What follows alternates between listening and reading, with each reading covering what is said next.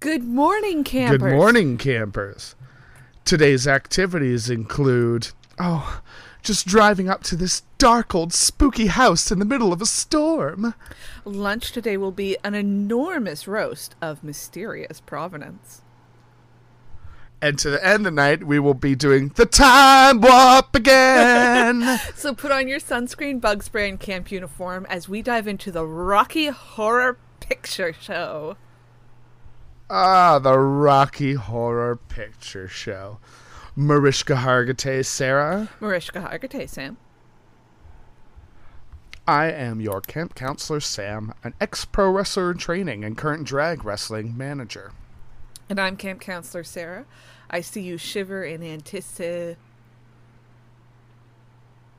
And we're here to ask Is it camp? We're diving into popular culture of all kinds to loosely identify what makes something camp. We are not here to be the definitive experts on it, but rather just talk about this often overlooked and frankly queer subgenre. So, you want to talk about queer subgenres, eh? I'm honestly surprised it took us this long to get to Rocky Horror. I mean, we had to save it for the right time, and the final week of spooky season seems like the right time to do this. Right?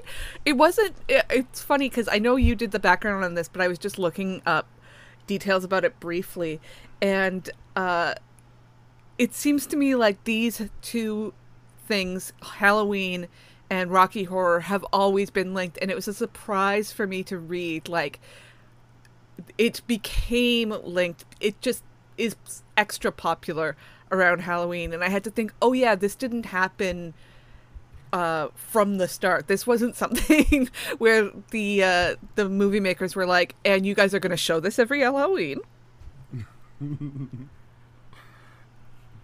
We we've made a very specific pact with an unholy demon, and you must show it every Halloween or the world ends. Now I have to ask you real quick: Did you see the detail about uh, Disney's purchase of Fox with a caveat for this movie? No, I did not. Please Okay. enlighten me.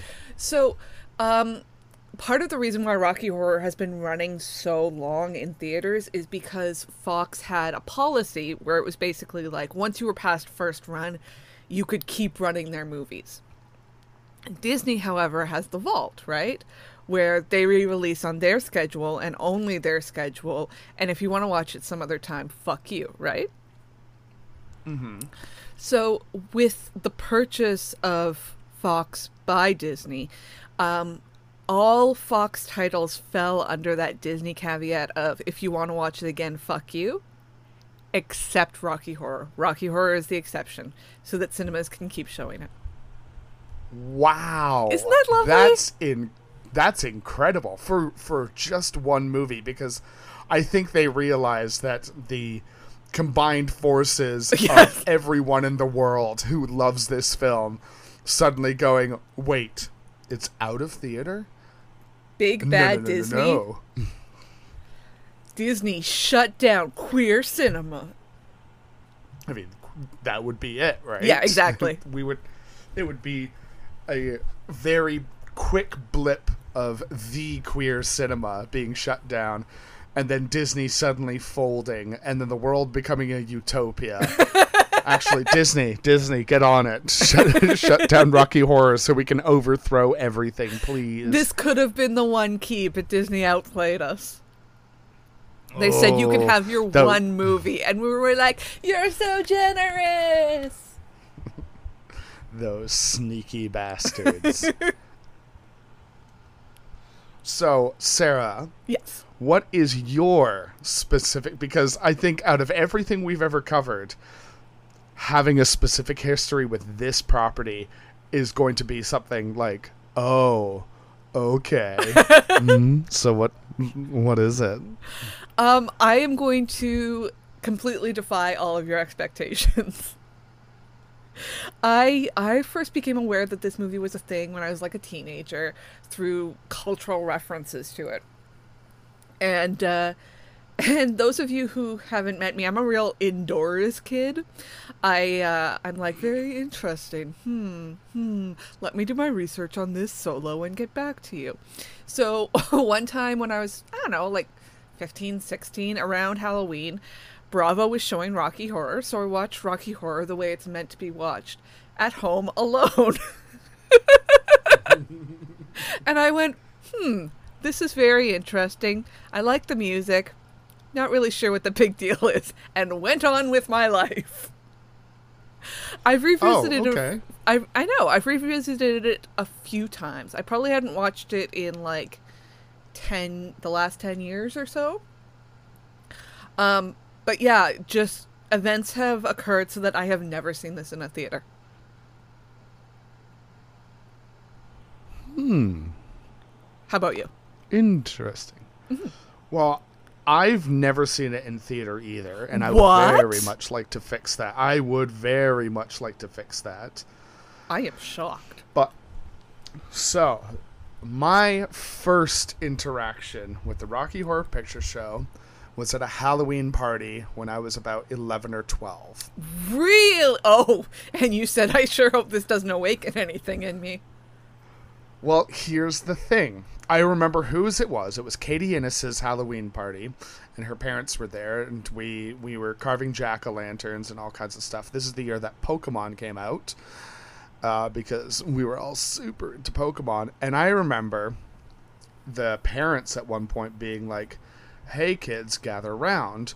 We're going to show you a clip from a movie." Wow, cool parents. and and you guys are gonna love it. And they put on the time warp mm. because it's the fucking time warp. And we watched it, and we were all super into it. We were like, "This is amazing! This is such a cool and weird and fun thing." And it became like a staple of our school dances going forward Aw. as well. So a- anytime we had a school dance, we asked the DJ put on the time warp but I remember getting to the end of it and the parents quickly going, and now we shut this off. and I was sitting there going, but why? And they're like, well, we were having such a um, good re- time. yeah, surely if it's this good now, the rest of the movie is going to be great. Yeah. And the parents were just like, this is not a, a thing that we. The rest of the movie we're not going to show you just because we want you to have a guys, guys to have a good time or something like something like that, right? Some of your parents are going to get really weird if we let you watch the rest of this movie. Yeah, yeah. Basically, that's that's how they said it without saying it, right? And so it wasn't until a few years later, when I was living in the Middle East, that my mom's very good friend lent me it on DVD, and she was just like, "Oh, you have to watch this." She was Australian, so very different moral compass than us Yes. Canadians. And so, so she was like, "You're 14. Here you go. You're like 13, 14. Here's the Rocky Horror Picture Show. Watch it. Let me know how it is." And I put it on and I watched it. And the first time I was like, "Huh, that's okay." And then I watched it again, and then you know watched it again, and eventually got my own copy and watched it more times. I was like, "Oh, I get this." And now watching this as a, a very queer adult, I'm like, "Oh yes, oh yes, okay, here we, all right, here we go." I mean, I'd watched it a bunch, but by the time I went to university, and I think for first year university, uh, I went as a very cheap first year university uh, Halloween version of Frankenfurter. Mm-hmm. So I bought my first set of little heels and everything. Little did I know the doorway that would open. It truly is a slippery slope. yeah, yeah. Well, I mean, I went with a bunch of people to a, a Halloween party in Hull. I got groped by somebody, but there were just so many people there, I couldn't tell who it was. And this couple wouldn't stop dancing on me, like they were just going at each other. And it was like, oh, please no, I'm I'm also part of this, and I don't wish to be. Thank you. But they were just too into each other. I hope they're okay now. Uh, yeah, that does sound like the experience of an 18 year old in Hull, unfortunately. Yeah, it's Hull, and not not English Hall, No. which I mean, from what Yeah, I've heard, is also not great. but uh, yeah, it's it's just one of those things of like, I think this slowly became one of my favorite musicals for a while because I was just like all the songs are absolute hits. I love singing them. There's so much energy. There's so much weird, just weirdness period to it. And then uh, watching it again for this, there was so much in it because again, like you, I probably hadn't watched it properly in ten years. It was definitely like, oh wow, there's just so much more to this that me as an adult am getting out of this, and I love that. There's some movies that are just that thrive on the rewatch, and this is one of them.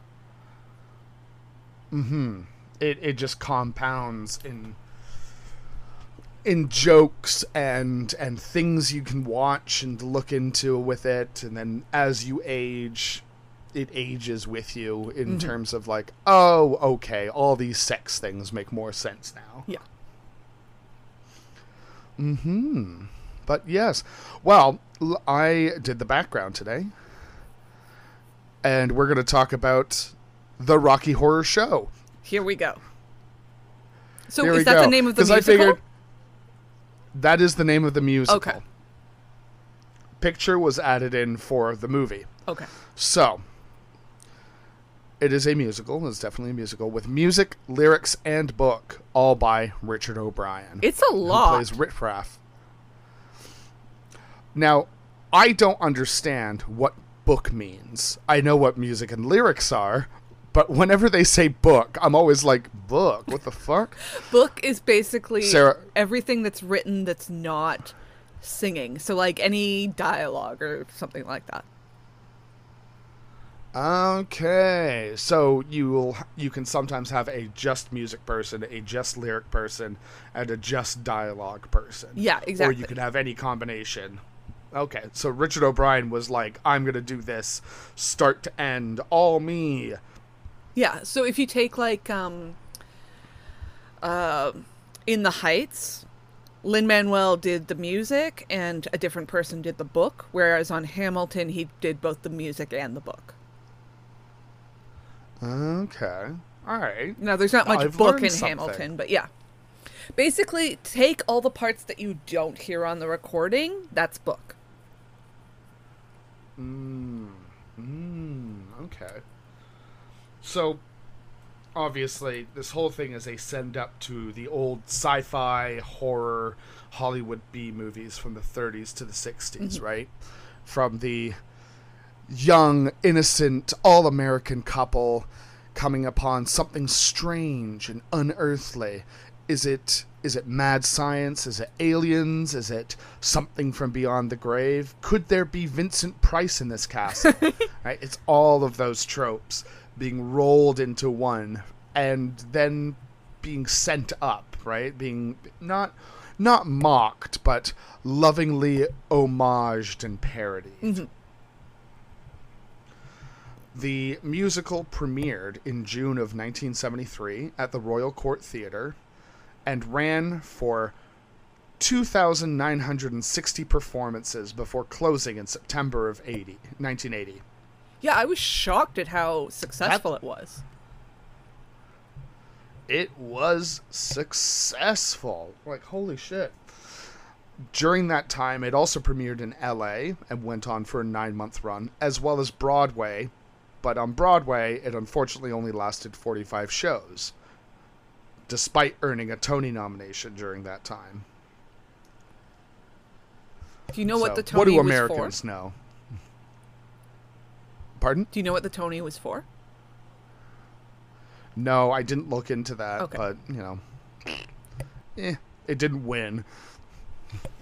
And honestly, winning is all that matters. The nomination isn't an honor. Yeah, it's whatever, never no- an uh, honor to just be over Rocky Horror. That's the one that we're talking about 40, 50 years later. Yeah, yeah. It's um, I don't know, Saint Swivel's magic stick or something. I don't. eh, fuck it. So, the film was then adapted in 1975, which is two years after it premieres. Right? That's that's wild. to have that kind of a turnaround from stage to screen. for what we think of now as like a little movie, this is what I mean is that it was shockingly successful to me. I was like, "Oh, holy sh! I thought they were doing this like, we'll do, we'll put on a show in the back barn, and you can make the costumes." Well, it kind of started as that, and I'll, I'll get into that Okay. in a bit. But the film is the longest running release of any film in history. Yeah, it because, is. As you said, theaters just keep showing it. And you know what? Power to this fucking movie for that. So, Richard O'Brien was an out of work actor in the 70s and he wrote Rocky Horror on evenings to keep himself busy and kind of distracted from the crushing poverty that is being an out of work actor. His inspiration came his from his passion for B-movie sci-fi and horror, Steve Reeves muscle films, 50s rock and roll, and the idea to really lean into the pretentious and often humorous dialogue of those films as well as pushing the envelope on sexual liberation and fluidity. So that's a whole lot of stuff all rolled into one. Right? Basically, is, Richard, o- basically Richard like- O'Brien is just a This is like I I didn't realize it until this time, but this is basically it slots neatly into that like Grease, American Graffiti, Star Wars, Jaws thing that all the other people in the 70s seem to have been doing where they were like I just want to talk about what I watched as a kid. yeah. That's that's really it. He's he is the nerd that I'm sure a lot of us identify with. Where it's like, wow, I had all these special interests, and then I grew up and I wanted to create something big, so I just smushed all my special interests together. Mm-hmm. Yeah, so it'd be like you doing a, a time travel pirate musical starring Oh my god, don't uh, tempt me. starring Catherine Tate and I don't know, um, uh, Clea Duvall, lesbian pirates traveling through time.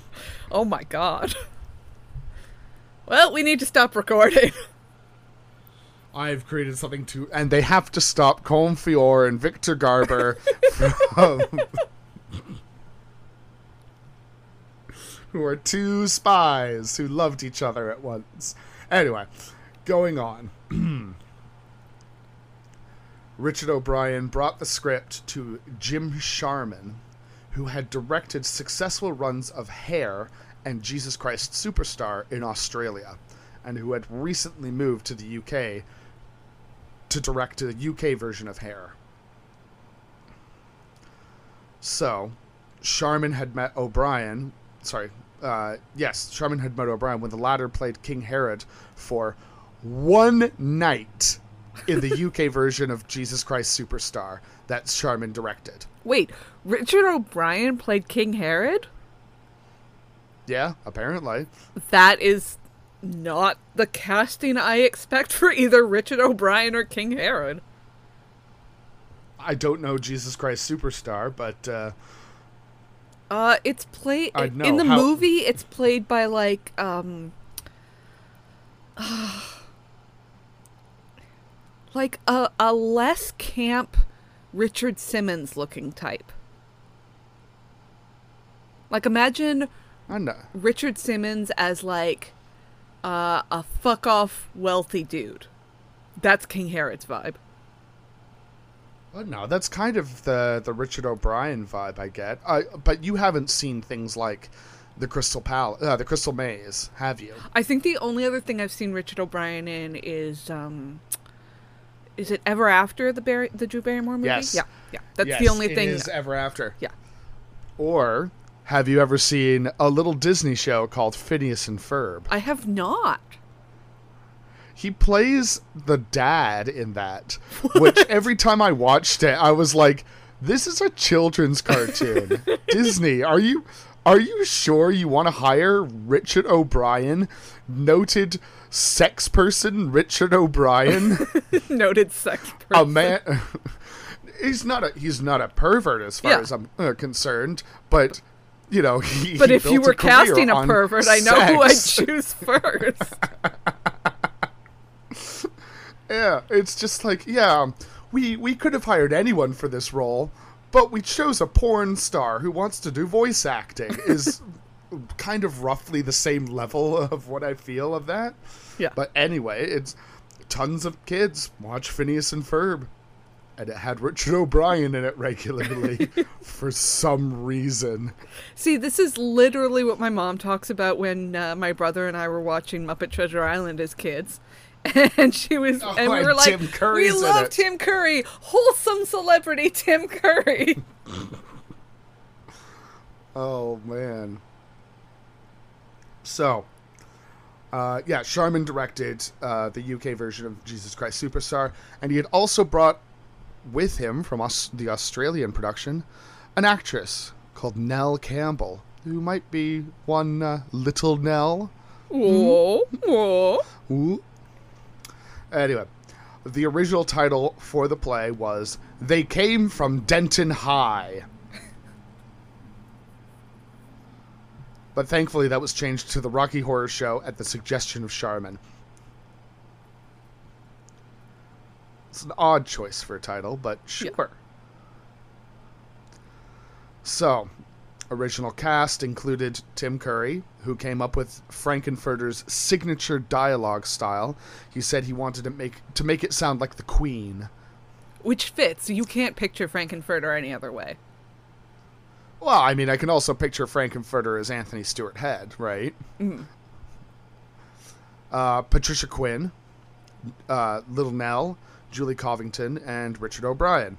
And it premiered in a 63 seat theater in the upstairs of the Royal Court Theater. It's those extra three that really make you uh, turn a profit. Um, have I ever told you about the time I met Patricia Quinn? No, please do. Okay, Patricia Quinn was also in Doctor Who. So I met her at a Doctor Who convention. Who was she in Doctor Who? Oh, she's in the classic series. Well, yes.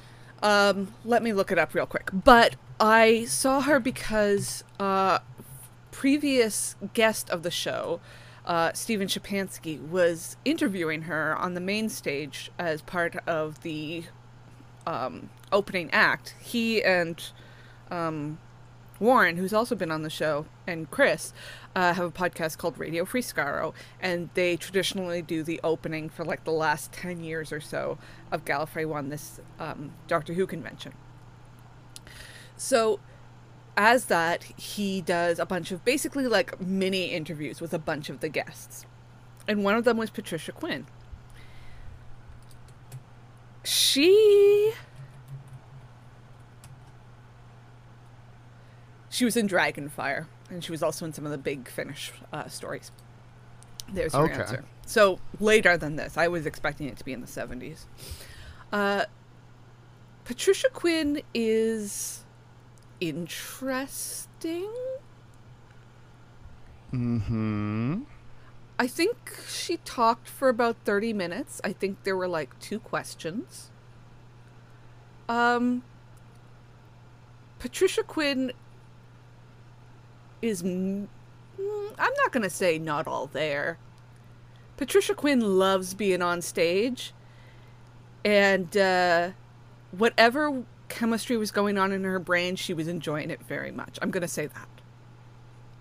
Okay, fair enough. Mhm. Just a, a lady who's lived a, a big life. A very big life. Gotcha. But if you ever m meet Stephen, um, I can only recommend that you ask him about his Patricia Quinn interview. Okay. so, like I said, premiered at, a at the 63 seat theater, and wildly enough, it was a huge success, both critically and commercially. The Guardian at the time wrote, "It achieves the rare feat of both of being both witty and erotic at the same time." and that Curry gives a garishly Bowie-esque performance as the ambisextrous doctor. Ambisextrous. I like that. I love that. I loved that. Yeah, I was just like, yes, I have to say this. This is brilliant. So, it eventually grew from the modest 63 seater to a near permanent home at the 500 seat Kings Road Theater from November of 73 onwards. Good lord.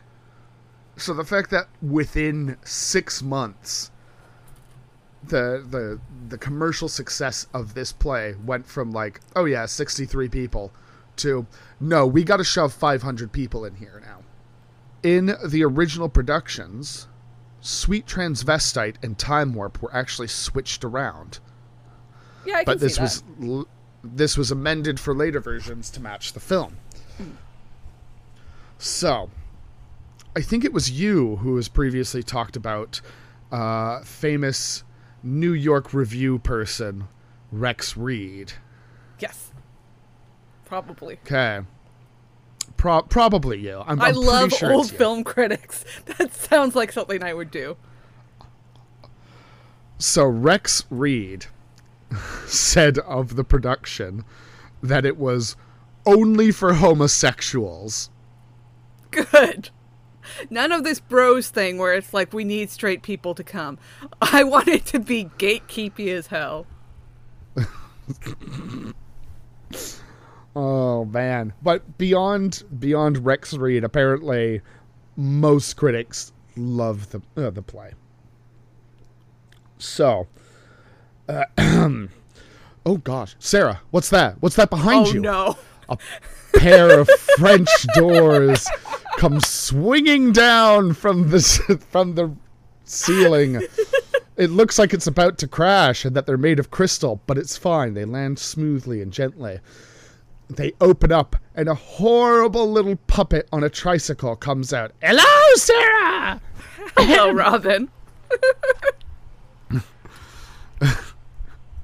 Your your arms and legs this ta- time are bound by uh, lovely Halloween decorations like spooky eyeballs and little bats. Ooh. Oh, oh. Yes, I'm here with a quiz. All you have to do is tell me which of these notable performers did not create the role in each category. Ooh. So, for the role of Frankenfurter, which of these people did not play Frankenfurter? Was it Tim Curry, David Arquette, Alan Cumming, Julian McMahon, or Laverne Cox? I mean, it's got to be uh, David Arquette, right? Meh, wrong. It was Alan Cumming. That's the one I made up. Alan. Okay, we need to end this now. Find Alan Cumming and fix this. I, I'm just back here just as shocked as you are, Sarah. Quiet, you!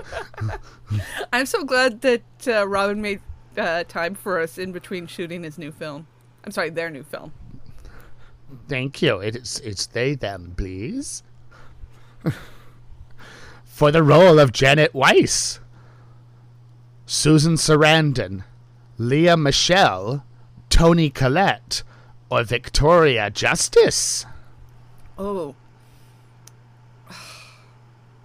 I I think I do actually know this one, but I'm kind of sad uh, that the answer is I feel Toni Collette.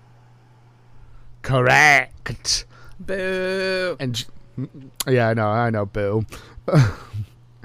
For Brad Majors, Barry Bostwick, Matthew Morrison, Ben Forster, Luke Perry, or David Hyde Pierce. Are you Are you telling me that in the Glee Rocky Horror the teacher in this anyway. Um I think it's David Hyde Pierce. Correct. No, Matthew Morrison did not play him in the the Glee version. We're talking notable stage versions. Oh, okay. Okay. Whew. Yes, yes, I know. That would be um wildly inappropriate to say that. even least. inappropriate on a glee level. Glee, a famously inappropriate television show. For the role of Riff Raff, Victor Garber, Richard O'Brien, Raul Esparza, Lucas Grabeel, or Sebastian Bach. Ooh, okay. First of all, I love Sebastian Bach as this. Um, I think Raul Esparza might be too famous for. I'm gonna say Raul Esparza. Wrong! Ooh. It's Victor Garber! no.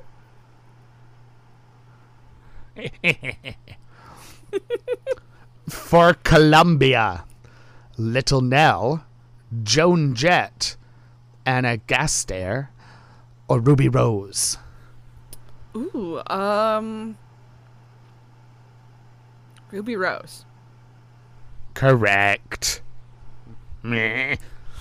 For the role of Eddie, Meatloaf, Kenan Thompson, Jorge Garcia, or Adam Lambert. Oh, um, I'm gonna go with Jorge Garcia just because that's the only name I don't recognize. That's the guy from Lost, the big guy. Oh, okay, yeah. If I saw his face, I would definitely recognize him. Yeah. So you think it's him? Um, give me the options again. Meatloaf, Kenan Thompson, Jorge Garcia, or Adam Lambert. I think in that case, I think Kenan Thompson. Oh, you're correct again. In the role of Dr. Scott, Meatloaf, George Lopez, or Peter Capaldi. Okay, you've you've introduced another hope into my heart. Pe- Peter Capaldi. Yes, he wasn't in it. Oh. And finally, as the narrator slash criminologist, this is a long list. Try to keep it all in your head. Okay. Jack Nicholson, Danny DeVito, Cyndi Lauper, Emma Bunton, yes, Baby Spice, Stephen Stephen Fry, Anthony Head, Richard O'Brien, Tim Curry, Penn, Teller, Jerry Springer, Sally Jessy Raphael, and Gilbert Gottfried. Holy shit! Only one of to these people. I want to live in Only- Horror revivals now. Only one of these people did not play Uh, the narrator say- slash criminologist. I'm gonna say Teller. Incorrect. It was Cyndi Lauper. Oh, but she fits in so excellent, excellent red herring. Thank you. But I mean, that list was uh, Emma Bunton. Come on, Emma Bunton. I'm gonna choose to believe that this was Emma Bunton in like 1998 too. Maybe. Who knows? anyway, Just to really lean into Emma Bunton. well, you've you've answered my questions, and I don't care if they're right or wrong, but you get released anyway. Come, children. And the the Halloween decorations fall from you and and come back into the tricycle and Robin goes, Goodbye and backs out of the French doors as they careen back up into the ceiling. Goodbye, Robin. I'm so glad he was able. Uh, I'm sorry. I'm so glad they were able to schedule time with us. Thank you, they them. Just a they them causing mayhem. Wow, who would have thought that any of that would be true? but it is. It absolutely is, because Robin said so. What a crazy random happenstance. Hmm. Yeah, so um, that's that's my background on the Rocky Horror Show. It's it really is that like post '60s, you know, all the all the flower hippy dippy people and their sexual liberation, their kind of things started dying off. But this is where we start getting that punk scene and where sex is really being embraced as no, fuck it. Let's yeah, let's liberate ourselves with sex and and rock and roll and shit. It is shocking watching this how a story about sex so much a lot of it holds up. A lot of the politics of this film holds up.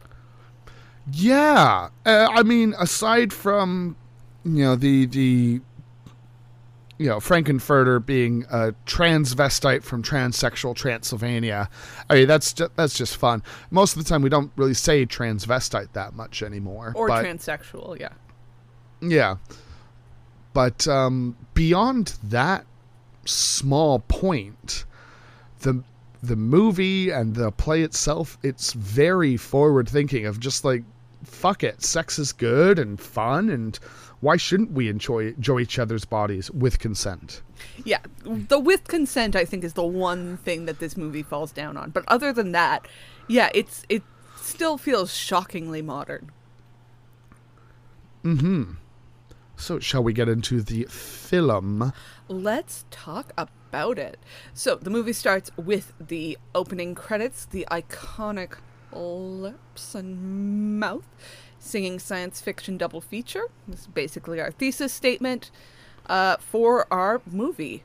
It goes, remember those old movies? Weren't they fun? Well, you're about to watch another one of them. But this time with with blackjack and hookers. In fact, forget the science fiction double feature. uh, and then a criminologist narrates the tale of Brad Majors and Janet Weiss. We open on a wedding. Uh, I was very surprised watching this because I didn't remember that this wasn't their wedding, and I was like, "Wait, what is going on?" But no, no, it is it's that kind of friend's it's wedding. it's that all American of like, hey, I just got married. When are you going to tie the knot, big guy? Kind of thing, and like, oh yeah, you know what? Let's just do it. Exactly. Uh, because Janet catches the bouquet, and the the new husband says to Brad, "Well, you know, you're next, buddy." Oh, wouldn't that be terrible? Yada yada yada. And then Brad proposes to Janet in "Damn It, Janet." Maybe the catchiest song. It's one of my regular go-tos on my playlist for sure. I I I love the boldness of having Barry Bostwick sing the high notes in this and not Susan Sarandon. Uh, did you watch Spin City as a kid? I remember bits and pieces of Spin City, but I don't think it was a regular show for me. No. I watched it regularly. For those who didn't, it was a 90s sitcom um, starring Michael J. Fox where he's like the, um, I don't know, the Spin chief doctor. of staff, spin doctor, that sort of thing, to the New York City mayor. And the mayor is played by Barry Bostwick, who by this time was like a distinguished older gentleman with like Colonel Sanders hair and stuff like that. So it was literally my mom doing the same thing again, where she's like, You're watching a show with Barry Bostwick? The guy from Rocky Horror? Yeah, yeah, and and definitely playing a role that he would often inhabit afterwards of look at this old buffoon. Mm-hmm, mm-hmm. where you know they sort of have to navigate around him as the mayor, that sort of thing. Mm-hmm. Not to be confused with Bruce Boxleitner. Because that took me a while to figure out. Bruce Boxleitner is one of those things. Uh, you know, I didn't think about him for years, and then like three times last week, his name came up. It's weird how that happens. It's the Baader-Meinhof effect. Yes. Did you catch the cameos in this opening scene? Of Tim Curry, Richard O'Brien, Patricia Quinn, and Little Nell. Yes, they are all there in sort of like church drag. if you guys don't It's- notice, they're they're basically in the background of pictures of photos being taken. Yeah, they're. Uh, I believe Tim Curry is the preacher, the pastor, whatever it is, and uh, Richard O'Brien and I think Patricia Quinn are doing their best American Gothic impersonation. A painting that m- many people believe is of a husband and wife. It is not. It is of a man and his daughter. And I believe the man was the painter's dentist. Like he's not actually a farmer, too. Yeah, yeah. This is weird. So they propose, they're in love, they dance to the wedding. I'm sorry, not the wedding, the church where the wedding was. Uh, the church that is very quickly being redecorated to host a funeral. Uh, it's, it's literally like the, the reverse of the Hamlet line about the funeral meets uh, servicing the uh, wedding banquet. Yeah, I mean, you could actually say that this movie is also four funerals and a wedding. Hey! Hey! Hey! So they decide that because they met in a science class, the same uh, class that their friends who just got married met at, what they want to do is because they're now engaged, they want to go out and meet the doctor and like let him be the first to know that they're now engaged. So they drive off into a hideous storm. First off, who does this? like, it's noted that, you know, Dr. Scott is their friend now after having graduated, I guess. That's super weird to me. Like, beyond levels of glee weird.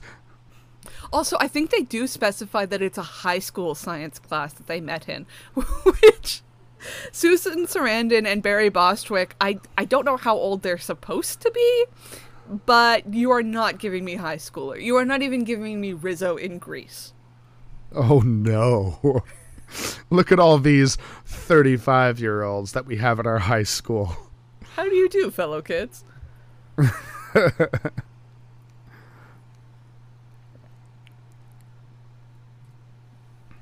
Uh, so they're driving in the rain. They get a flat tire. And of course, they're in the middle of the countryside.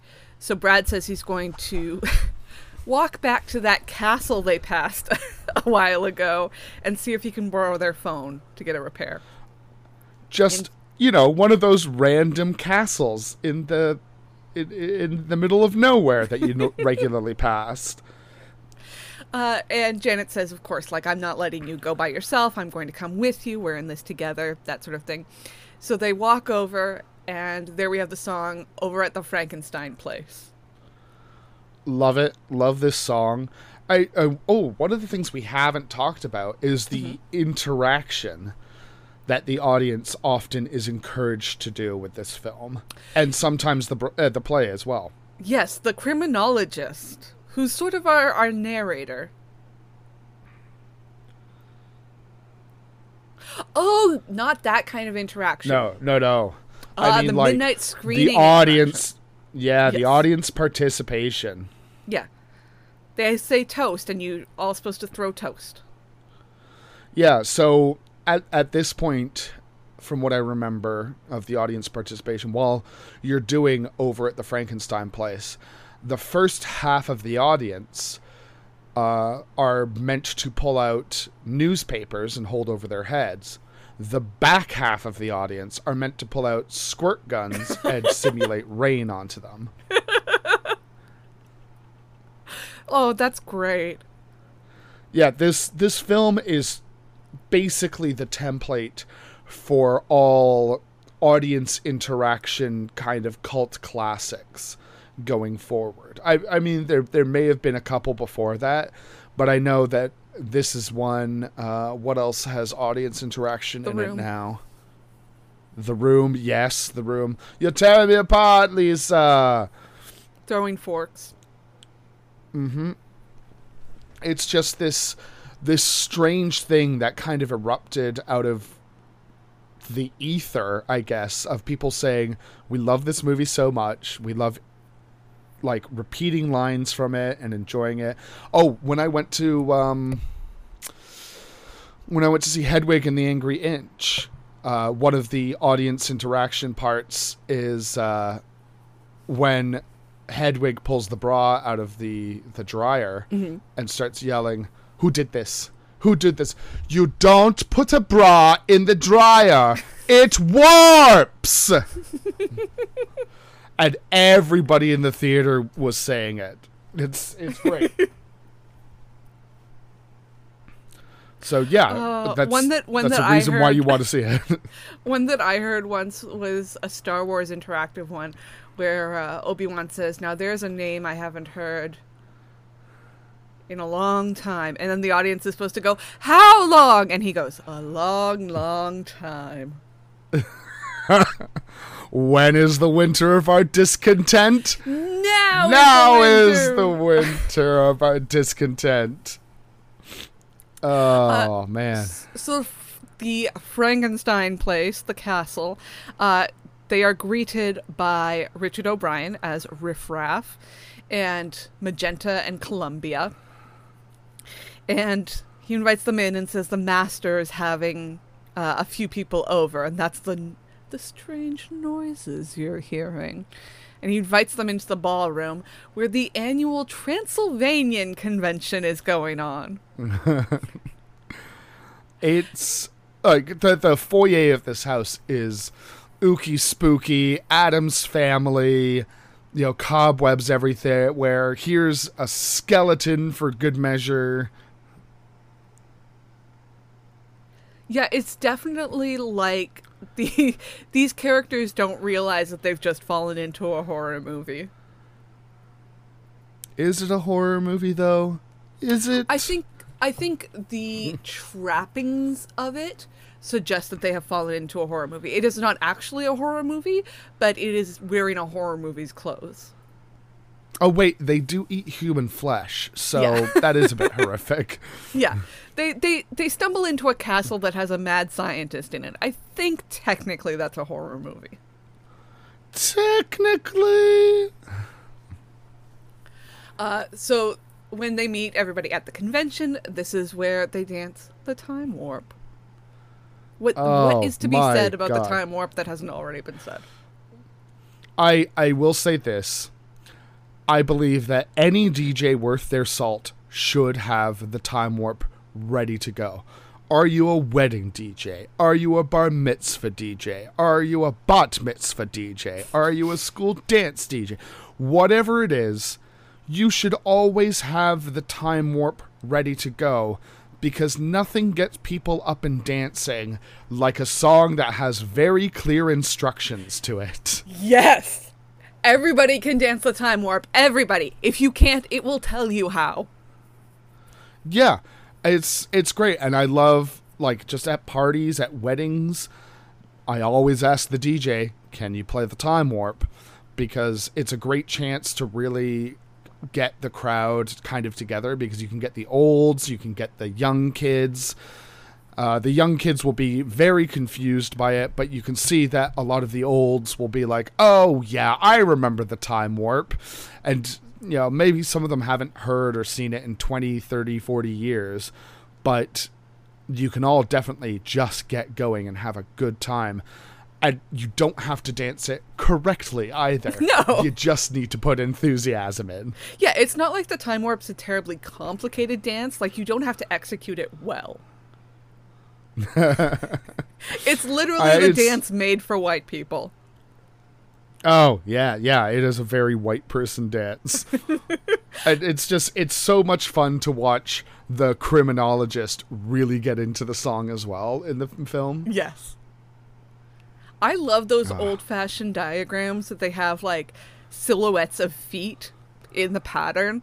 I, I wish those Yes. would come back in fashion. Well, why not? Let's do it. Let's talk to Vogue right now. Get Vogue on the line. Hello, Anna Wintour. Yes. Ooh, thank you. Uh, speaking of fashion divas, the heart of this movie hasn't shown up yet. Oh my god. No, because close to the end of the song. The feeling I felt when he steps onto the screen, I. Oh. Oh, Have we covered a Tim Curry property before? I don't think we've covered a Tim Curry yet. We've talked around a lot of Tim Curry, Good but lord.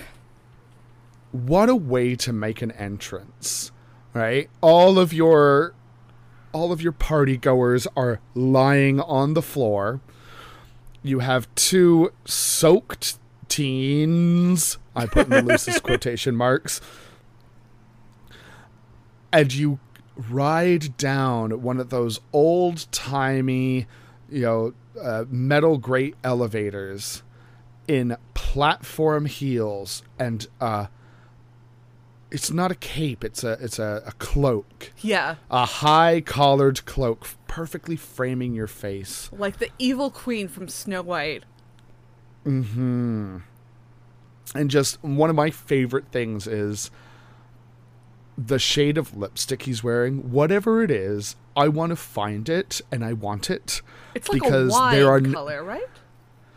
Yeah, but it's got a, a an incredible pop to hmm. it, right? Like normally a dark could on especially like a white face in a dark hair and so on and so forth, it'll get flattened out, but this pops. It's obviously got a black lip liner, a very dark wine red, but it's a glossy wine red as well. Yeah, all of Tim Curry's makeup in this makes him look like sort of like a coloring book drawing. There's there's heavy outlining on everything. and he's just got the most expressive face, incredible eyebrow acting. Oh yes. Uh, just like nor normally when you draw that kind of eyebrows on, you better hope that the person who has them has an expressive forehead. And Tim Curry is just expressing all over the place with that forehead. Like don't get me wrong, I love Tim Curry in other stuff, but especially for people our age who probably didn't see this as their first Tim Curry role, you see this and you're like, "Oh, this is the role this man was born to play." Yeah, this is the role that was made for him, made by him, and made him. Made of, by, and for the Tim Currys. uh, and he sings, I think, the best song, which is Sweet Transvestite. it again there there's only two that make it into my regular rotation on my playlist and it is sweet transvestite and damn it janet that's not to say the rest of the songs in this fucking musical aren't absolutely amazing it's just saying out of the amazing this is the top tier amazing It's also like the biggest high energy, full company piece in the show. Mm, it's oozing sex. It's it gives you everything you need to know about Tim Curry's character. Uh, the the biggest thing I have to say about getting older is you get more confident, you care less about the small shit, and you get more attracted to Tim Curry. Ah, I uh, I was like a teenager. I was like 18 or something, and I remember saying to a friend once, like, I think Tim Curry's kind of like a a, a bit sexy, you know. And she looked at me like, "What?" And I just hid that for the next 10 years. and now I'm in my 30s, and I'm like, Tim Curry's very sexy. so sexy in this. I believe I Just- texted you that he is too sexy in this. It's it's that thing of confidence is sexy. Mm-hmm. Mm-hmm. And Tim Curry is all all confidence in this film. I, wait, uh, one day we'll we'll hopefully get to Legend, and you can see like another sexy Tim. I think Tim Curry just does sexy really well. He's sexy as Long John Silver. He's sexy in sexy Fern as- Gully. He's sexy in Fern Gully. It's just like what is what is wrong with this man? What is wrong with me? No, it's the world that's wrong.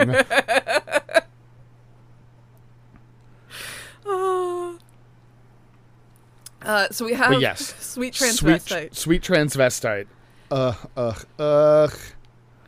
After this, all the movement moves to the lab upstairs. Uh, it's around now Not that before Jan, Janet and Brad are stripped Yes. down to their underpants. let's get you out of those wet things. uh, and in his lab, which is like it feels like it was designed by Tim Burton. I'm I'm surprised there isn't like a black and white spinning dial on one wall. it's so beautifully simple and one of the things i i noticed as well this time is it's pink It's, it's very so un unbelievably pink i used to think it was white Mm-hmm. but no no it's not lab white it is candy pink this could really easily- driving home that Yeah. that driving home that uh, hey guys it's real queer this movie Yeah, this could be the next lab over from that lab in uh in Little Abner where they make the hunks. I, I mean they're they're sharing some of the same technology because Frank has claimed to discover the secret to life itself, and we meet Rocky. Now, okay I don't like big muscly men. I didn't make him for you.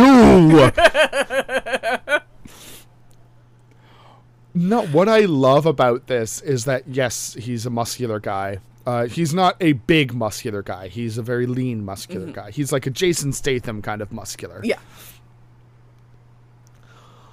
But I I love that there's like Janet obviously is no no no I don't like this I don't like this at all.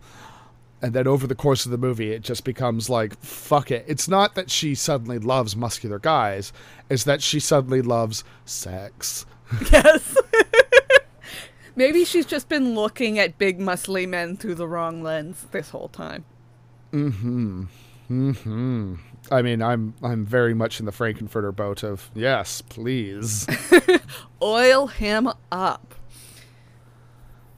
I want some beef tonight I love that Frankenfurter keeps singing about Charles Atlas, which was kind of a dated um, reference even back then.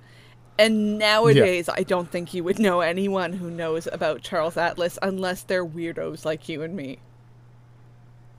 Yeah, well, I mean, there's there's a lot of like people who are like into bodybuilding also know it because Mm, you yeah. you slowly learn about like you learn about the history of your sport to Mm-hmm. an extent, right? If you get into rugby, you learn about the history of rugby. If you get into tennis, you learn about the history of tennis. Yeah, I Just never by- thought about him like as a sportsman like that.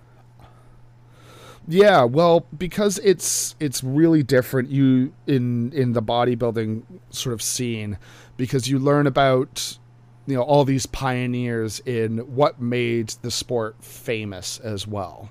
Right? What brought it out from just because originally it was carnival stuff, right? Here's the strong man, here's um Charles Sandow you know, the most muscular man in the world. And today it's like, oh, yeah, that's most athletes right now.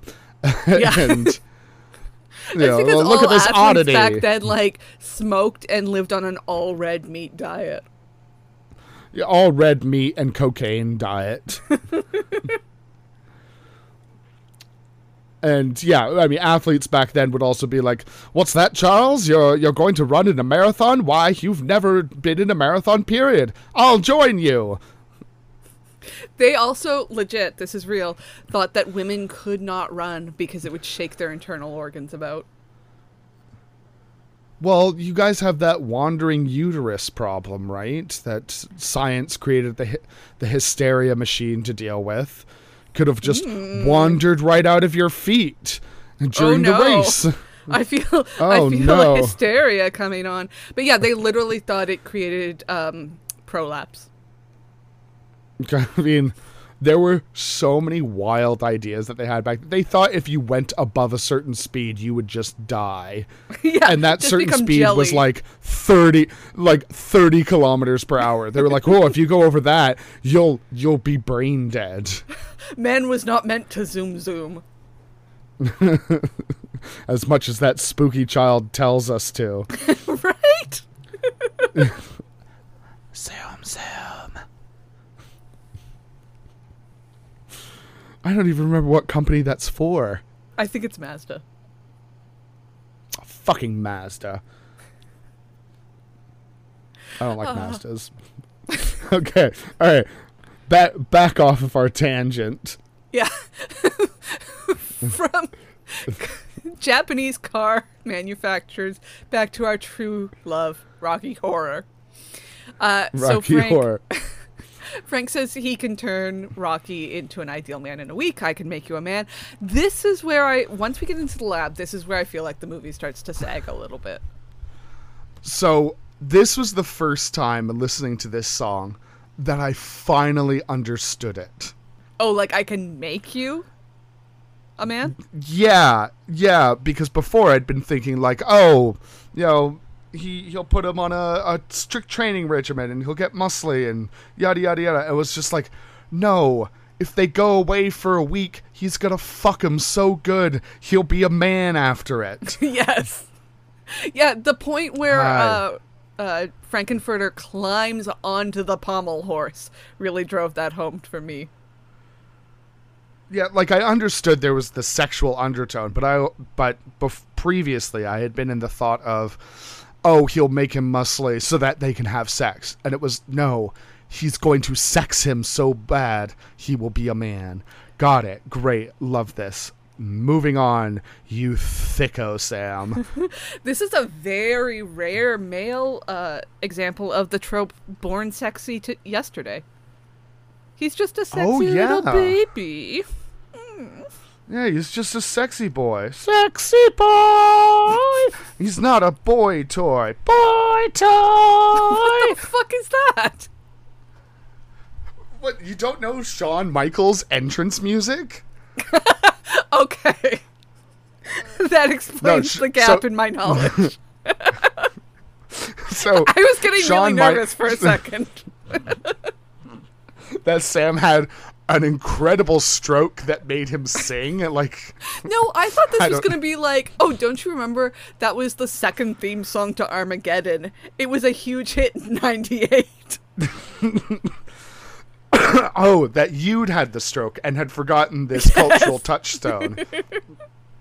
Because normally Which we're is- so on the same page with references. Yeah, I, I'm so sorry that occasionally the wrestling reference goes right over your head. it's so yeah okay. So Sean Shawn Shawn Michaels was one half of the tag team, the Rockers. They split apart. He went his own way and became the half baked, not half baked. Half baked kid is my coach. He is the heartbreak kid. There we go. Shawn Michaels, and he would come out to this theme song, which would be I'm just a sexy boy, sexy boy. I'm not your boy toy, boy toy. and you know he'd come in, and, but the song would also be filled with like ladies moaning kind of sounds, mm-hmm. and you know that very early '90s like synthy rock sound to it too. It's it's great. It's it's super great. Maybe maybe I'll get Sarah to insert a small clip of it into the episode. Who knows? But it's dope as fuck, and Shawn Michaels is dope as fuck. I'm so excited to hear what it actually sounds like. Oh, I I'm not even joking with my teen girl squad voice. It really is like a teen girl squad voice. Do, Anyway, um do you think the movie slumps here? Because I found myself, despite it still being a lot of Frankenfurter, I found myself getting kind of bored in this section. you are absolutely right. The movie does lose steam, but that's because you've put like your two banger numbers at the beginning. Mm-hmm. And it's it's such a shame that I mean, you can't overcome that. they have to be at the beginning. It it sort of tries to make up for it later with um, Rose Tints My World, but it doesn't have the energy that these two did. I do really like Hot Patootie though, because Meatloaf has struck the film. Uh, Eddie I rides out on a motorcycle. through through a bunch of ice because he's been kept in a freezer. Mm-hmm. Uh-huh. Uh Meatloaf, very sexy in this movie too. I'm gonna I'm gonna disagree, but I I do love Meatloaf's singing voice. I, I don't know. There's just something about this this chunky boy and his confidence that I'm Yeah. like, yes, yes, please bring me that. I'll take one of those. Uh, Hot Patootie is sung in the Glee Rocky Horror episode by John Stamos, and that's that knowledge is like planted on my brain now. So as I watch Meatloaf absolutely killing it, I'm like, you know who also sang this song? John Stamos. It's it's not even like in a in a passing judgment way. I'm just like John Stamos got paid money to perform this song. Damn it, Stamos! My best Cinnamon J. Scudworth impression. Uh, yeah, Hot Patootie slaps, except it is, again, it's the 70s. Everybody's talking about the 50s.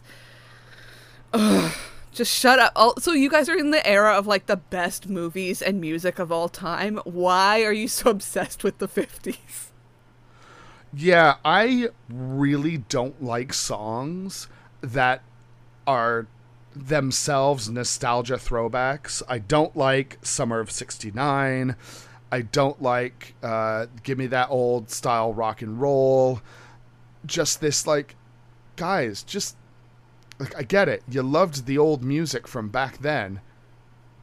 But you're also making pretty good music now. Stop. Stop. Stop complaining. Yeah, it's the it's the crocodile rock. Oh yeah. La la la la la la. But I guess they only had Meatloaf for a couple days because uh, as soon as his song ends, Frank kills him with a pickaxe. Uh, and it's violent. It's, very violent. yeah, and just the faces Tim Curry is pulling as he's killing him, just this pissed off yet gleeful look. And I guess I guess at this point you you kind of find out Eddie was an ex of his before Rocky. and also of either Columbia or Magenta. I can never tell them apart. Magenta's the maid. Columbia is uh, the the dancer. sequined tap dancer. Mm-hmm. Yep. So it would have been Columbia that Mm-hmm. Eddie was was sh- falling in love with. Stuppin, I don't know. But anyway, at this point, his body's thrown back into the deep freeze, and in a a shot that actually got me very emotional, uh, Frank and Rocky depart for the bridal suite. It's weirdly sweet. I mean, they go back to reprise more. Um, I can make you a man, and even Janet gets in on this this verse. I'm a muscle. Uh, but I, I don't know, just something about like putting the veil on and sweeping Rocky up in his arms. I'm just like, equality, love is love. This movie is very much a not Ro- a love is love movie, but suddenly I'm like, love is No. love. No, no. This movie is lust is lust. This movie is what even is gender? among many other questions you can ask. Because Uh, the movie's gonna get sexy. Ooh, I hear a little bass line coming in.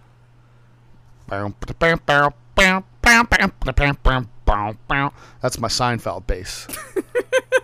Oh yeah, the famously Ba-da-da-da. sexy Seinfeld bass. Okay, so Brad and Janet are shown to different rooms, and Magenta and Columbia are watching through like the CCTV that's set up through this mansion. It's it's a space mansion, so Yeah. of course there's CCTV everywhere. Good point. God, Uh, and we see the. It's not seduction of both Brad and Janet by Frankenfurter.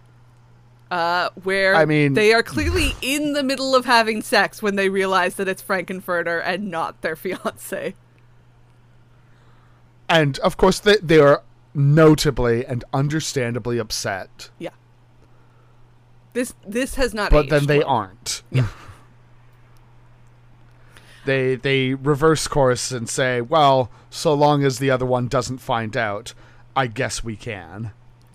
And that's the thing too, is that these scenes part of the reason why they're funny or designed to be funny is that they're the exact same scene. Brad and Janet are saying each other's dialogue, um, and their apprehensions are the same, and their lust for Frankenfurter is the same, and they just dive right in. And that is kind of refreshing that Brad is as into it as Janet is, you know? Yeah, it's it's I don't think they ever say anything like this is perverse or unnatural or something like that. It's it's like no, I shouldn't because I'm engaged. Mm-hmm. That's why I shouldn't. Right? That's the thing holding them back, but then they ultimately go, you know what? I guess if the other one's not going to find out.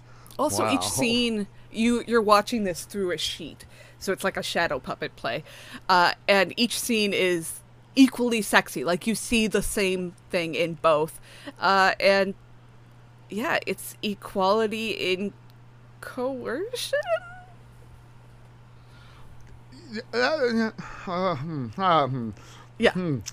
Th- this ah, this is the real tricky part about this thing mm-hmm. is it's great and it's a bit awful all at the same time. But that's that's kind of what the essence of camp is, right? Like Pink Flamingos and John Waters.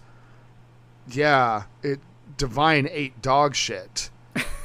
and that's great. And that's fucking awful at the same time.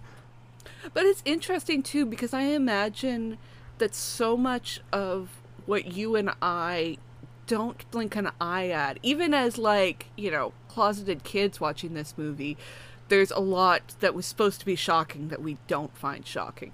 But this still retains that, and maybe that's serving its purpose as well.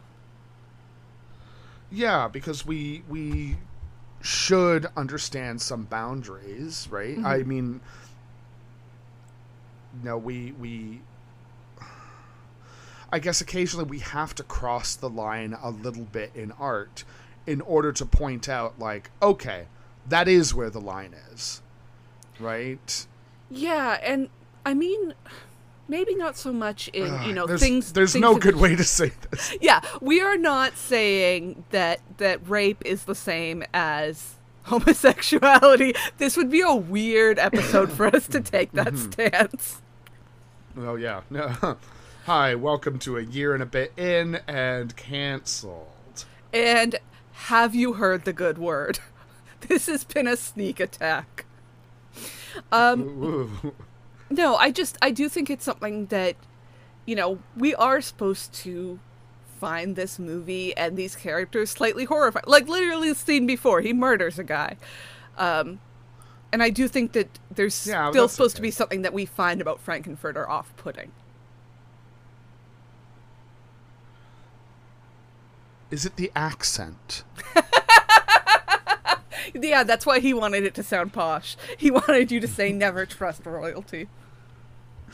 Oh, fuck the 1%. Yeah. Don't fuck the 1%. Don't but... fuck the 1%. You get what I'm saying? but yeah, it's it's ah, oh, it is just weird, right? It's weird that we get these two parallel stories. They have the same experience. They both go in. I mean, ultimately, we're coming out of this saying consent, guys. Consent is super sexy. And once they get give the consent to Frankenfurter, then it's fine. It's great, and the movie can keep going. Yeah, eventually these scenes have very enthusiastic consent, which is quite sexy. Mm-hmm.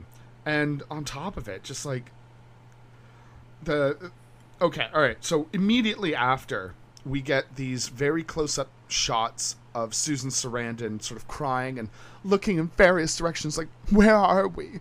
What's going on? Oh, Brad, we never should have come here. And stuff like that. Do you think she's faking it? Oh, that's a good point. Because Janet is clearly Brad does not have an arc in this movie. Janet does. Janet goes no. through some Janet has some realizations in this movie. Yeah, yeah, it's ah, it's so strange because she's just had we can assume sex for the first time. Mm-hmm. They've both just had sex for the first time. But what it does to Janet and doesn't do to Brad is it makes it it opens up her appetite. So I don't know she if starts she I- starts wandering. Mm-hmm. and as she's wandering, she's still doing the "Where are we? What is this place?" But it it feels a little performative in that is she just saying this because just in case Brad should pop out, she can sound like, "Oh, oh, I've been so worried." Or is she genuinely worried and she has no idea where she's wandering except it's upwards towards where Frankenfurter and his muscular sex boy are. Because she stumbles across Rocky in his little aquarium where he's been hiding, and they're both like, oh, the human body. They kind of, uh, the Voyager Golden Record look at each other, you know? Like, huh, boobs. Interesting. you know he's he's been uh, wounded because he's been chased around the house by riffraff and some dogs and she's she's frightened as well and it it becomes this uh, alas only beauty could tame this beast kind of thing I feel like they should sell, uh, like, Susan Sarandon's underwear from this in a line because it looks surprisingly uh, comfortable and sexy at Oh. the same time. oh i thought you meant like her Oh actual no! Like no, that- no, no, wore. no, no. I was like, Sarah, quelle surprise! This is taking What- We're learning so much about each other tonight. Speaking of which, why don't you? Uh, I I would like to be the one not talking about how beautiful a woman is in this movie. Take the floor. Susan Sarandon is my favorite actress in the whole world. I'm no no joke. If she came up to me in the street and said, "I am horny as fuck right now. Let's go back to my place." I'd be, "Yes, please tell me everything you want to do." I would go straight for this woman. Even now, not not not talking about her in Rocky Horror Picture Show. I'm talking about her now. She has aged so beautifully and so gracefully. And it's clear, yes, she is having work done, but her whoever her doctor is Oh. is treating her with dignity and gave her incredible breasts because right now Susan Sarandon has like double D's and back then she did not have double D's. I can tell you that much. She's she's turned you so straight that you're into boobs now. I am into her boobs. I just, just Susan Sarandon, and can we also say a bisexual queen? Yes. Yes. Um. So yeah, we tweeted out when she uh, when she said on a late night show that she's bi, and I don't know how long she's been bi, but uh, we welcome you with open arms, Susan. Welcome to the family. I, yes, I, I do welcome you with open arms, Susan. You welcome her with open legs. and open legs and open everything. Please, Susan. But I, I I don't know what it is about her. I I think I think it's because the first erotic fil- film I ever saw was The Witches of Eastwick. really? And I was like, uh, oh, oh, this is eroticism. This is this is what being sexy is, right? And it's the only movie where Jack Nicholson is remotely sexy. it's it's incredible. She's incredible. I love her. Gorgeous woman, aged gracefully. Um, is she still together with with no. what's his name? Shoot your shot. Okay. Oh, oh, oh. Hey, Susan, you ever wanted to have sex with a gay man? You want oh my to god. touch it, touch it, Mom, touch. Mom, don't listen to this. Please, for the love. This is the one episode you're banned from listening to, Mom. Oh my god. I you know what? You are not a shy man, but I love when you are like this is my chance. I'm going for it. Oh, uh, I don't know what it is about Susan Sarandon. A very close second place would be Jane Seymour, But Susan yeah. Sarandon and her big bug eyes, I don't understand what it is. She's a bug-eyed queen. It's fine. she is.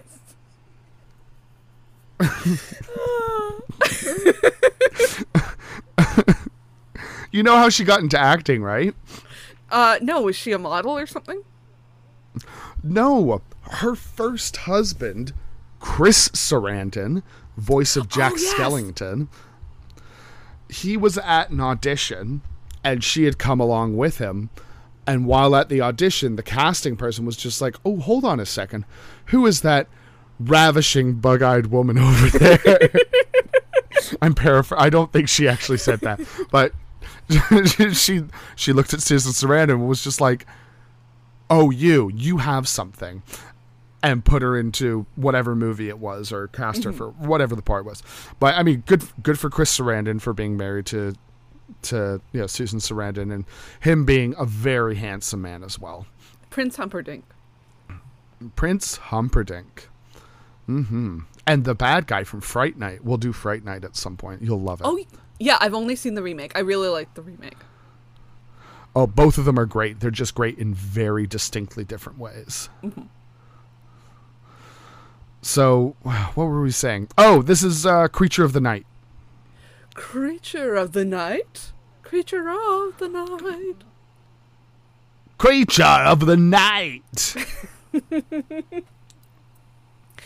Uh, so after discovering that Rocky is missing, Frank returns to the lab with Brad and Riff Raff, where Brad is like, "Why, Janet? You've been touched." and uh, and Doctor Everett Scott is in the building. He freaks out because Everett Scott is his nemesis, and this, of course, is the Everett Scott that Janet and Brad were originally traveling to visit.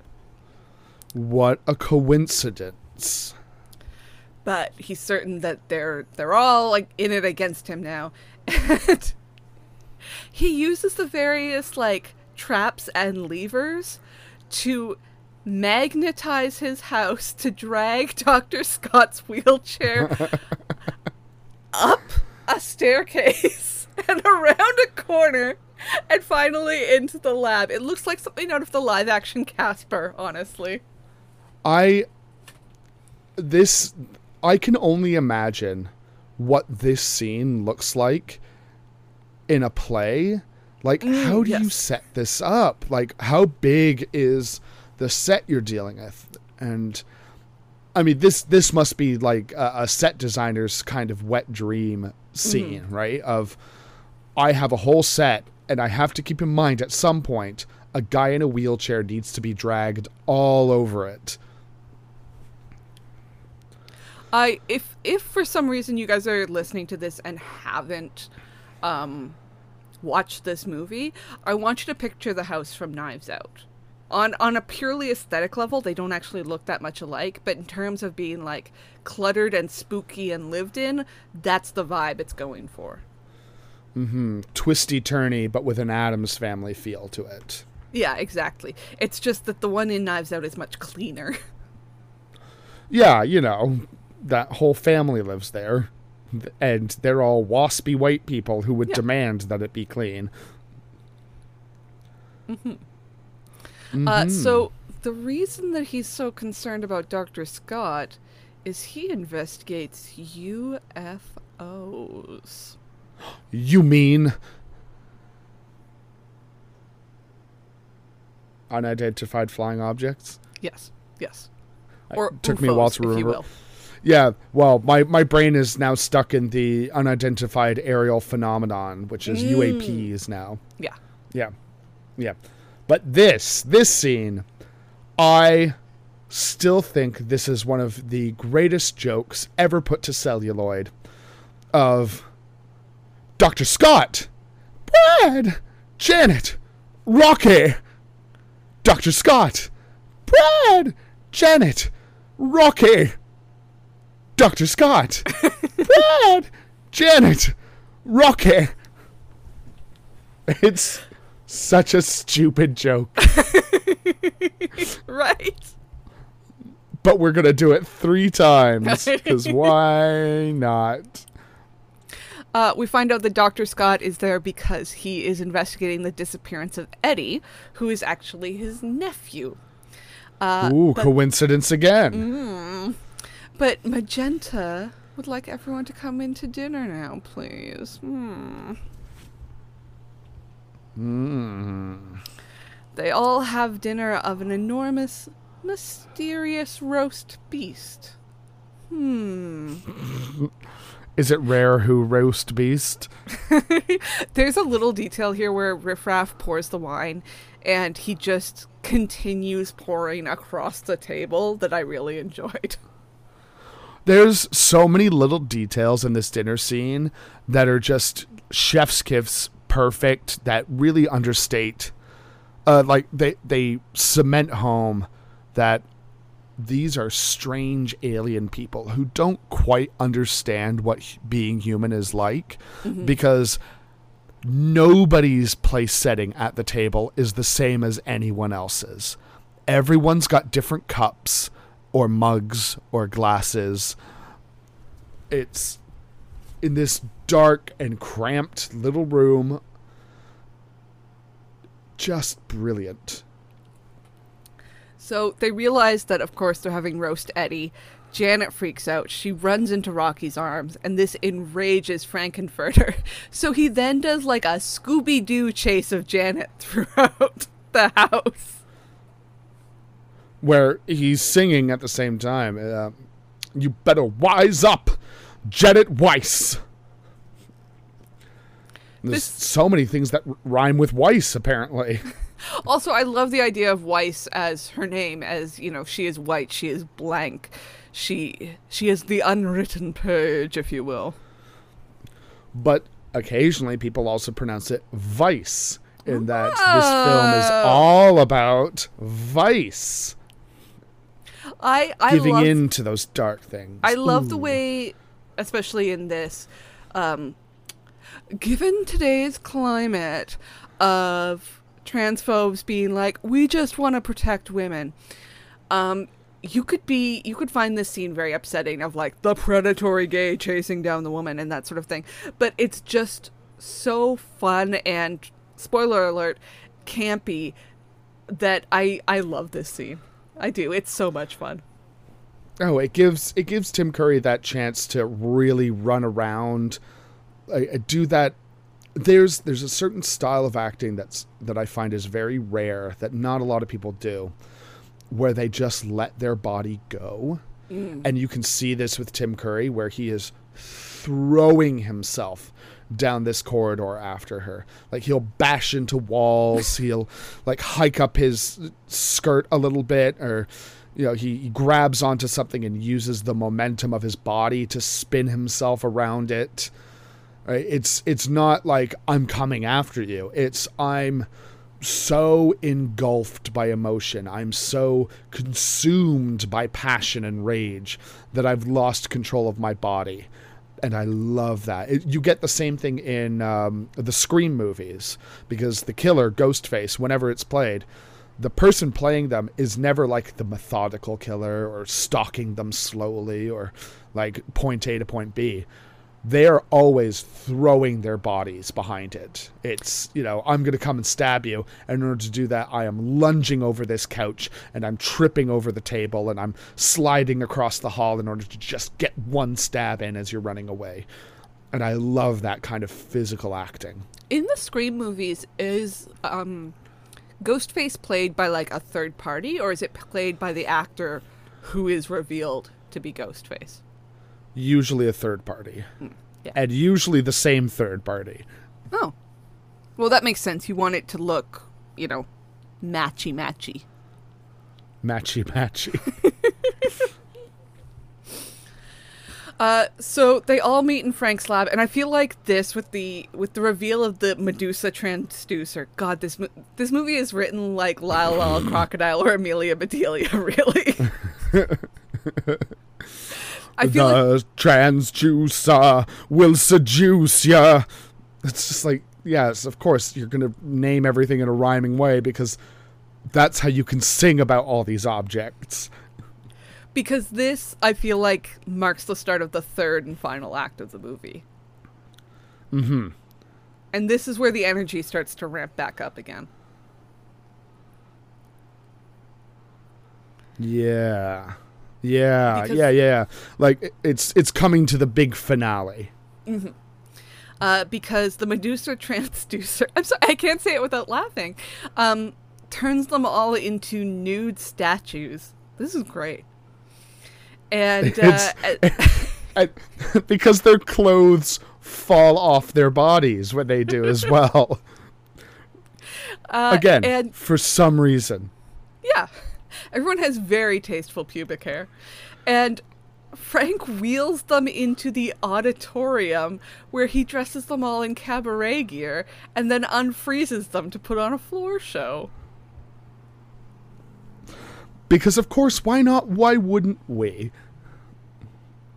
There's there's something really beautiful about Frank like picking up his dolls, dressing them up, posing them the way he likes, and having them be the backup to his big 11 o'clock number. I, I don't know. I just, there's something very wholesome in it.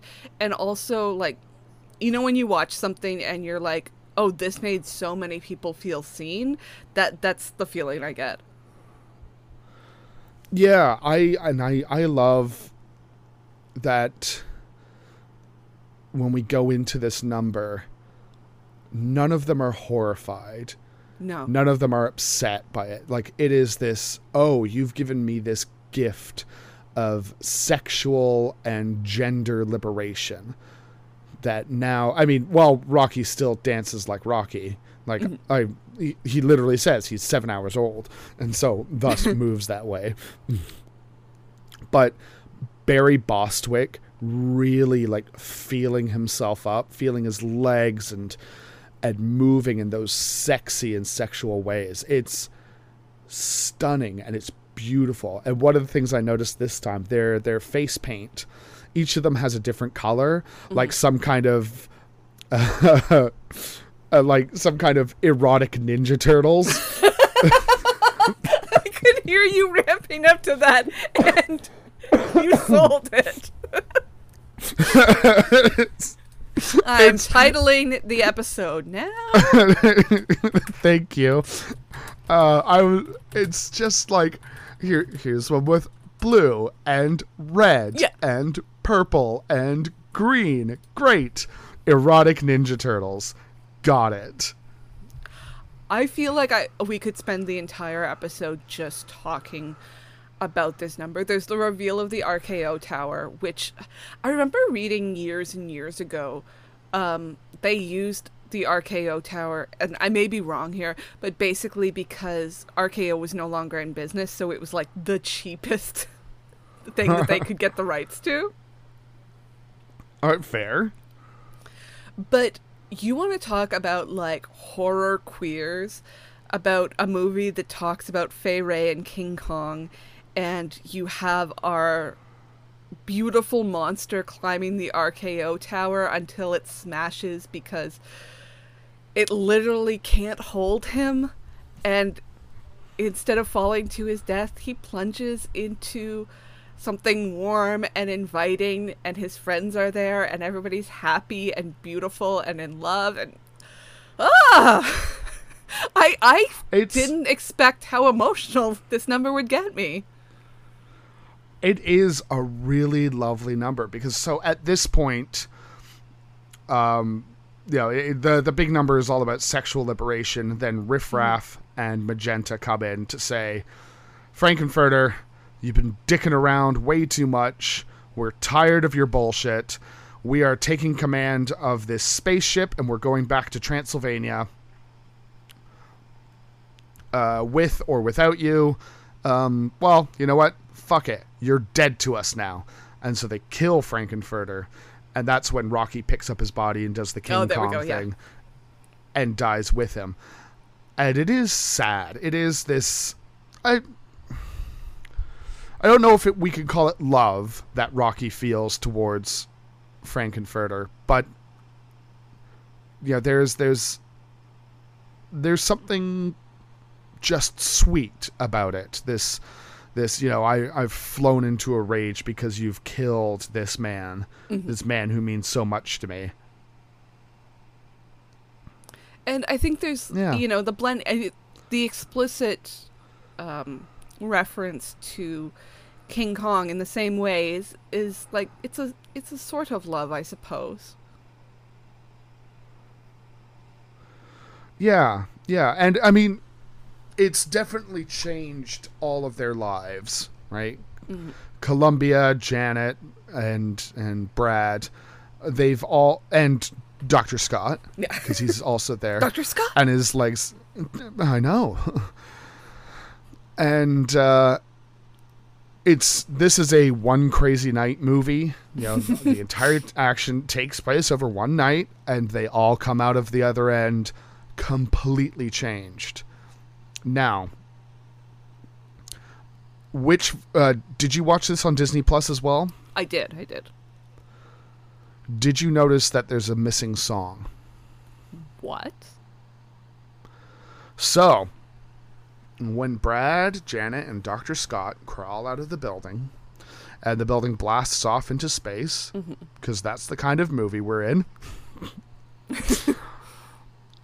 there's a song normally right here called Superheroes. Really? And they just cut right to the end of it where the narrator does his his little spiel, right? It's all mm-hmm. about uh how do I describe the song Superheroes? I know it's it's it's fucked up, but essentially I think they're all kind of singing about how they've been changed by it and how they'll never be the same. And is that a tragedy or is that something something great? It's it's a tragic song. But it's yeah, it's weird that it's been cut out. I don't know what the legality that would cause Disney Plus to remove that one song. Maybe it's different Or- versions. You know, this movie's been around so long, it could be that there's simply different cuts of it. Maybe, but I've always I, I know that song and I've always had that song. I've seen, you know, mm-hmm. Barry Bostwick crawling around through mist and gravel singing about superheroes eating the flesh of people. Who knows? But for some reason it has been cut off. Oh, but good news is not about this movie, but about a missing song. Uh, Disney is re-recording uh, or releasing the missing song from Muppet Christmas Carol this year. Yes! I saw that and I thought of you. Yes, because I hate that it's been missing on every copy that I've seen for the last 20 years. It's a great song. It you you have to really dive into like the horror and sadness of Christmas Carol to make it a great story, and it does. That that song really makes a difference. Yeah, it's the emotional crux of Scrooge's transformation. It's him realizing, oh, I had the greatest love of my life right here, and I, I wasted it by being obsessed with with the finances. Mm-hmm. Ah, damn it! If only I could undo it. And that's why its reprise at the end, when love is found, is so much better. Anyway, yes, But that's superheroes it. That's is missing that's Rocky movie. Horror. Yeah, that is Rocky Horror. It's a tremendous film. Sarah, do you like it? Yeah, I I like it. I've been um I watched this about a week ago and then I've been um re-listening to and re-watching clips of various songs throughout the last week. Mm-hmm. I, I think I, I was surprised that again I knew all the words to all the songs, despite how high I was. I was just so into it. I was having a great time. I was laughing along. It's a fantastic movie, and I hope one day to go to a live event, do that whole shtick. Yeah, we're recording this early, of course. Uh, so it is not yet Halloween where we are. We're in early October. So yeah, my hope is that I can uh, see one of the many uh, versions put on by my local independent cinema this night, Halloween. Go support your local independent cinema. I know that I read somewhere that this movie would literally keep some small cinemas alive because they knew if they put on Rocky Horror on the weekend, they'd get full houses.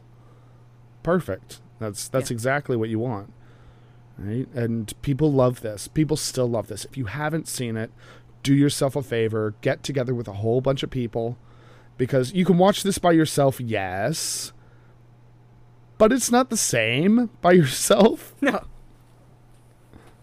This movie You has really not gotta- survived for 50 years by people watching it uh, by themselves as teenagers and taking notes like, yes, the queer experience, I understand this. Even though that's Uh-huh, what tell we me did. more. what is this about uh, sexuality? Hmm, interesting. Hmm, quite, quite. Hmm. Now, Sam, So, Sa- here's the big question. oh yes, uh huh. I'm just imagining if you say no to this. Uh, is it camp? Sarah, this is this was top of the list when we began making this show. mm-hmm. This was the first thing to go onto the list of is it camp, where I said, I know this is camp. Why am I even listing it here? Shouldn't we be exploring other things that maybe are camp? But it's important to find these touchstones of Ur camp, this this prime camp, um, Abzorbaloff. Yes, yes, I like that one. Like this is the essence of camp. This is everything you want. It is it is the margins made into the full thing. It is sex and horror and music and comedy all rolled into one and creating something so much more profound than what those parts could do individually sometimes. Yes. How about you, Sarah? I agree. This movie is camp. Like if if Rocky Horror isn't camp, then we've said this before about What- other other properties. But this, I really mean it. If this isn't camp, what is? Um, but also, what really surprised me on this watch is two things. It's a really really good movie, and the emotion of it in the third act that that really surprised me. I wasn't expecting it. Uh, watch this movie. If you haven't seen this, watch this movie. It's Halloween, guys. You got to watch this movie. Ah, it's so much fun. I'm I'm putting all of the songs back on my regular rotation until I get sick of them again and put them Yes. away for a bit. but but yeah, I'm going home is definitely God. He kills that number. oh my god, it it breaks your heart to listen to him being like, "Well, death is coming. I guess this is it."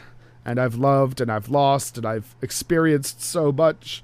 Ugh, ugh, so good.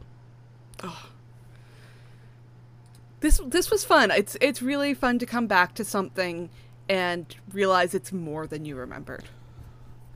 Hmm. And I, I think this last year and a bit of us doing the show has helped us not only identify camp better, but also see what camp does for us. Mm-hmm. And not just like, I mean, me and you, I mean, like for audiences, right? It's more than just being silly or subversive, it can say profound things within it. Yeah, this movie survived because communities found it. Uh, this movie is so successful and so well known because communities found it. Whether that's, you know, people who love B movies or musicals or queer people, it's just. This movie doesn't exist without the communities that we create. See, I'm getting myself worked up again. go out, go find your community, and then force them to watch Rocky Horror. I don't care if they did it last year. Do it again this year. And if they say, no, you're wrong, Tim Curry is not sexy, keep going because you're going to find your people, I promise. so thank you for joining us today on our exploration of Rocky Horror. Please subscribe on your podcaster of choice, leave a star rating and review where you can, because it always helps us to find new people who may not know what their camp favorite is. Yes, and next week we are sadly leaving spooky season. But we're heading into a special guest host. Ooh. Where we will be watching and discussing Hudson Hawk. I've seen part of this movie and I thought it was very, very funny and I didn't get what people don't like about it or why it bombed. And that was like flipping through channels 15 years ago and I still haven't seen the whole thing. And that that's my experience with it. I've only ever had the movie described to me, and specifically by my best friend's dad, who loves this movie. And if if you knew Gerald's dad, Jerry, yes, Gerald is a junior. if you if you knew him, he is 50s muscle cars, Hawaiian shirts, you know, being in the garage, you know, that kind of person and to hear that he really enjoys the movie Hudson Hawk, a movie that apparently a lot of other people really hated when it came out. I got to think, well, what is it about this movie that appeals to this one guy? The, I'm so the, excited.